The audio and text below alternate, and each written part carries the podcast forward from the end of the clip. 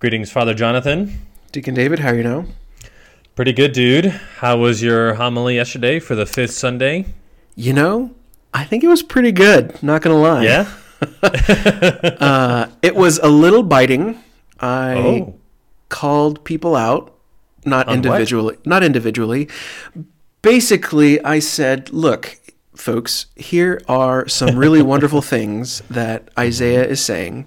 And I even pointed out the decided lack of qualifications in any of his commands to Mm-hmm.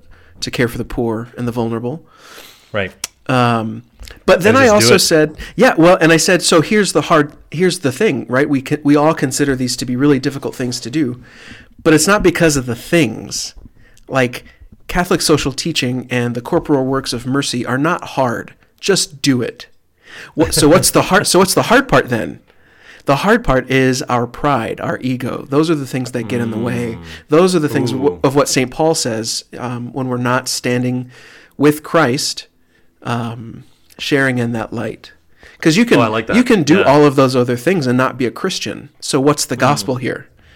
Um, it's doing them so that the Lord, so that um, our Father in heaven may be glorified, as Jesus. No, says. that's great.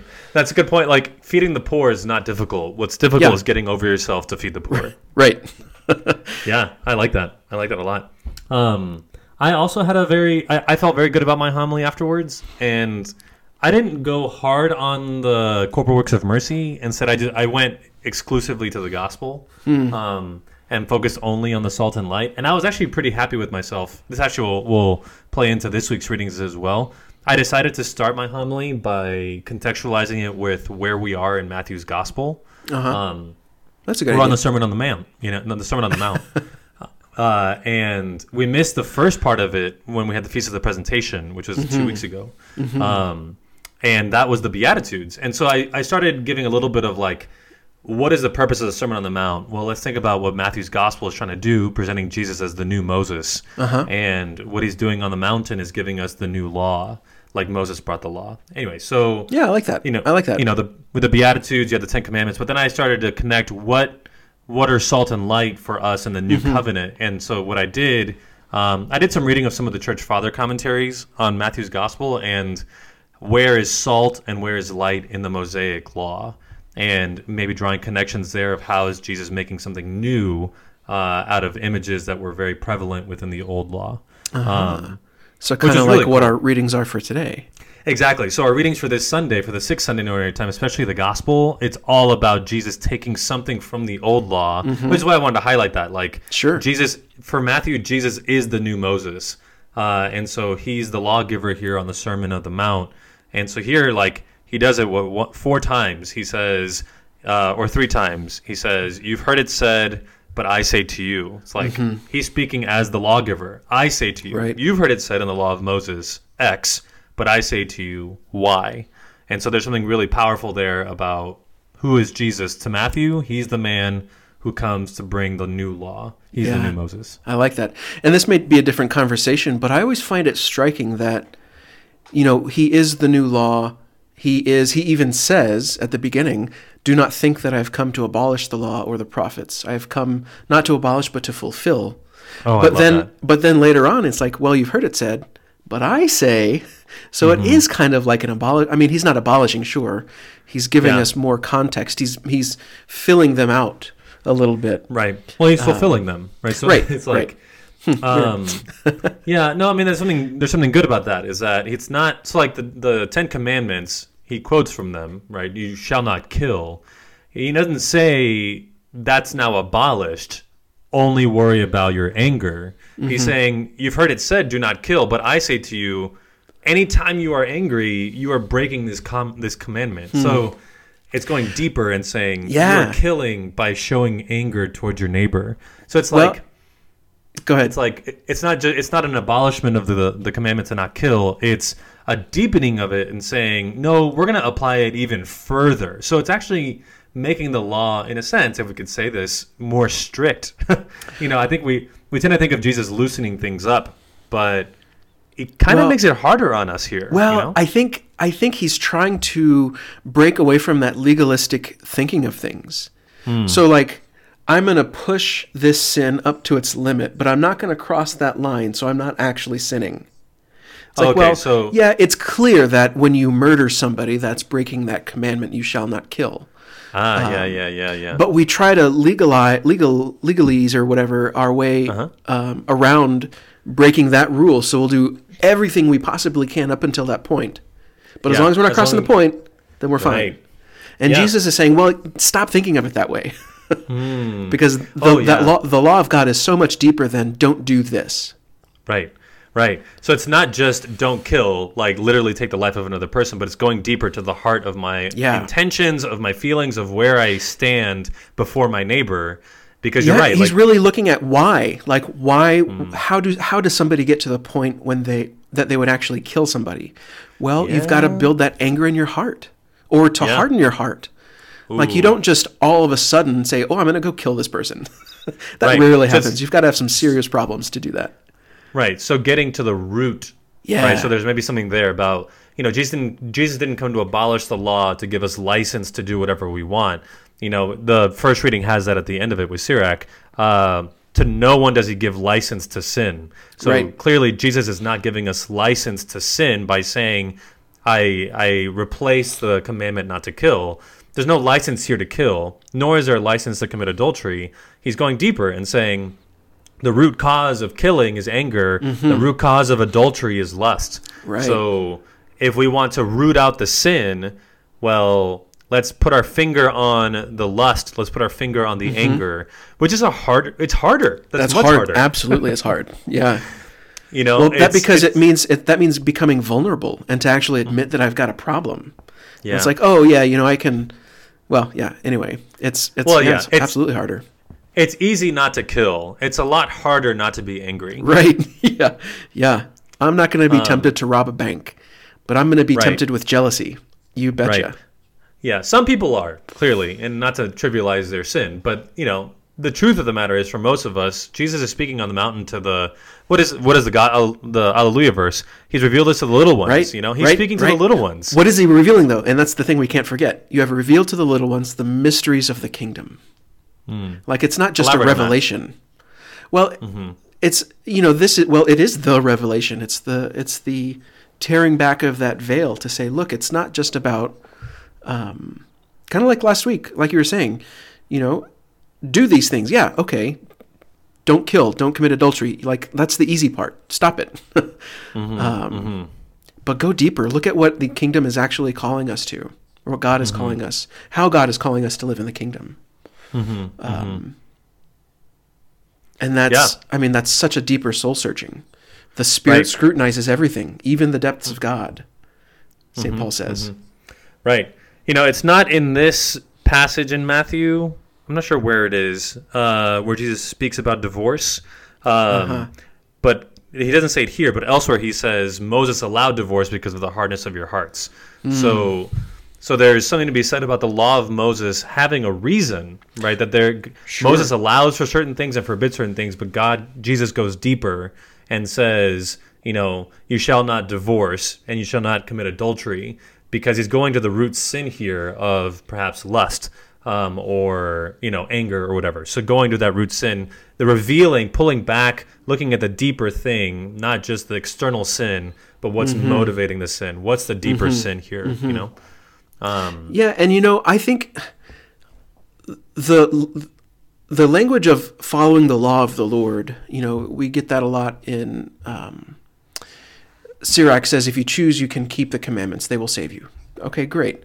Blessed are they who follow the law of the Lord. Okay, this is a little, getting a little weird, um, and now we have Jesus kind of again breaking down some of these laws. I think it can be a little off-putting for a lot of people to constantly be using that word law. Which one? law. Um like we can it can make people feel a little bit too scrupulous. Like i do have to you know c- pluck out my eye every time i look at somebody the wrong way you know cut off Right. my hand every time it sins. Um that's i don't think that's really what jesus is talking about here.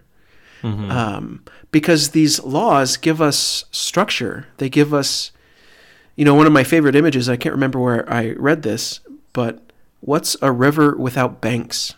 Well, it's a swamp.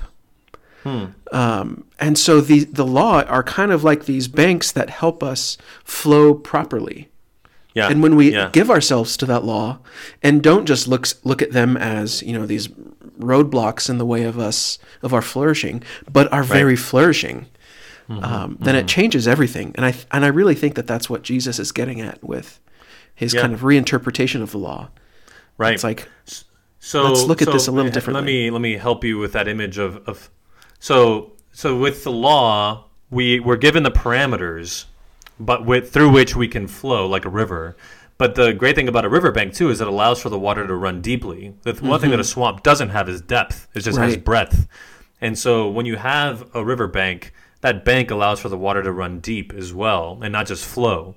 And what's great about that is that in the law with Jesus, he's going to the depths of hmm, the yeah. of the sin, right? So he's going deep down. There's something really important here about who Jesus is. He's not just the lawgiver like Moses was from the the top of the mountain. He's sitting there, sitting high and mighty, proclaiming the law. We know that Jesus also is the one who's going to go down from the mountain and go down into death and go down into hell. He goes all the way down. So Yeah. he's he's the man who's always got downward movement and he's telling us that he's going to go all the way down into your heart to pluck out the anger to pluck out the mm-hmm. adultery that's coming from lust.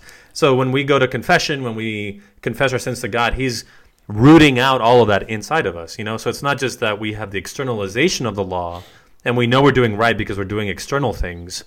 No we're we're on the right path because jesus touches the depths of who we are you know and that the law has entered into our hearts and not just stayed on the surface. Um anyway yeah this is all this is all really good. So i think i mean the, the rubric for me is still jesus is the new moses and what Sure. is the what is the law of the new covenant? And the law of the new covenant it's easy to just use the platitude that the law of the new covenant is love but what does that mean? What it means here is that he's taking the law of moses and making it he's raising the bar a little bit by going deeper into our hearts you know Yeah. Well, and I think, you know, I'm kind of on this light kick, not just because of last week and the week before and, you know, the star that guided the um, the wise men. But I really, I'm, I've really been struck with that image from Candlemas that these candles that we bless, we take with us as a reminder of what's happened at the Nativity and what will happen at the Passion, after the Passion, with the resurrection. Mm-hmm. And like I think this law is that like this is how we do our day-to-day business. Like this is what we do. This is how we live and this is how we keep that light burning. Even mm-hmm. if we can't see it, even if it's dark, even if it's you know, if we're so if we're so overcome by sin and by all of these different things in our lives, like the light is still there. All you have to do is well to look at it. Uh, and to and to approach that and to stand close to Jesus, who is the Yeah. light. Yeah. You know, so the responsorial psalm, blessed are they who actually follow the law. so, Right, yeah. You know, um, you got to actually do it. yeah. One, one thing I highlighted from the first reading that I really liked is three times uh, Sirach says the word choose. Hmm. So if you choose, you can keep the commandments. To whichever you choose, stretch forth your hand. Whichever he chooses shall be given him. yeah. Ooh, So I like that. before before man are life and death, good and evil, whichever he chooses shall be given to him. Like that is awesome. That's an awesome line, and it reminds me of Moses because in Moses and Deuteronomy we have before you have placed life and death, choose right, life. Right. Exactly. You Exactly. know, so this is pervasive throughout the old covenant and also in Jesus in the new covenant is that God puts before us the choice. And that's a really beautiful show of love that God gives us the freedom to choose him or to reject him. Yeah. And in Well, in the old back- law, he gives us he gives us the options with the commandments. He tells us clearly, but in the new covenant, he tells us, you know, I've told you something new here and it's hard, but I'm laying it before you. Choose or and choose wisely. You know, choose life or choose Yeah. death. You know. Well, and it's also fascinating to look at that exactly what you just said in terms of the story from um, the Garden of Eden. Like that's how we were created, and we chose wrongly. We chose poorly. And now, with the new tree of life at the center of our of our garden of our world, um, the cross, um, we're offered that same choice. Yeah. And now we've got a little bit more, um, uh, a, a little bit more, a few more resources to make that right choice. We've got God Himself becoming flesh and dying for us, so that we may choose life. Yeah. We also have the law. I mean, the law was given to our fathers for a reason to get show them Right. the path. Right. You know, and then you know, just like the Alleluia verse, I've come to reveal the path to the little ones, reveal the mysteries of the kingdom. Um, it's really hard to say that we don't know the path anymore. Right. Yeah. Um, yeah. Well, In and it's Jesus, also we know the way. um, what was that story? Lazarus and the rich man. What did he tell the rich man? Well, you have Abraham, you have Moses, you have the prophets. If you didn't listen Right. to them, how could you believe somebody would be raised from the dead? Exactly. Yeah. No, that's good. It's like do that. yeah, yeah. Okay, so I think I think both of us have a lot. Like we can both take a lot from these readings to feel very inspired to preach with a lot of magnanimity. But I do we narrow it I down? Wonder, yeah, I think both of us are going to struggle to narrow it down because Yeah. it's like for for me the the key point last week was Jesus is the new Moses. How is this law a fulfillment Sure, of the old sure. covenant? Which itself is a pretty broad question, but it at least helped me focus.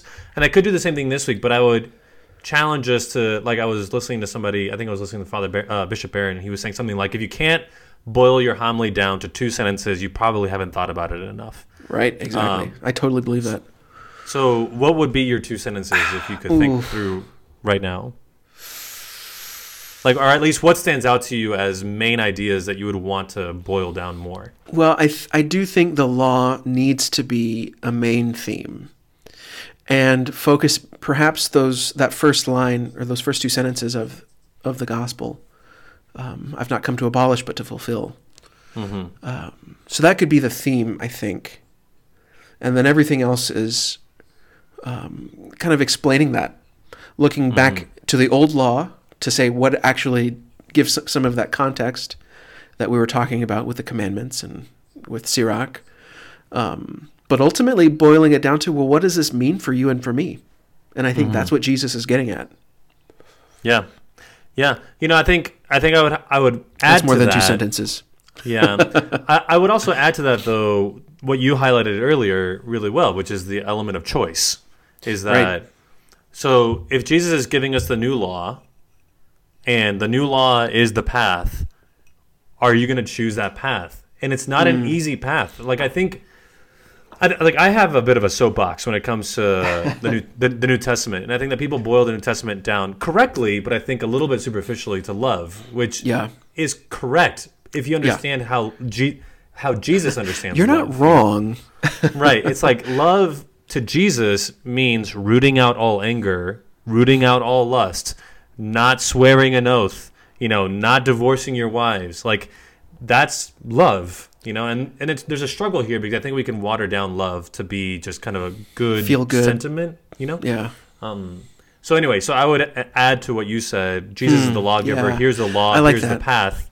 Will you choose the path? Because the path can be difficult because it requires of you an actual conversion. Right. You know, it's it's not just feel good. It's do good. think of maybe maybe even like you know there's an examination of conscience that can happen here it's like okay Hmm.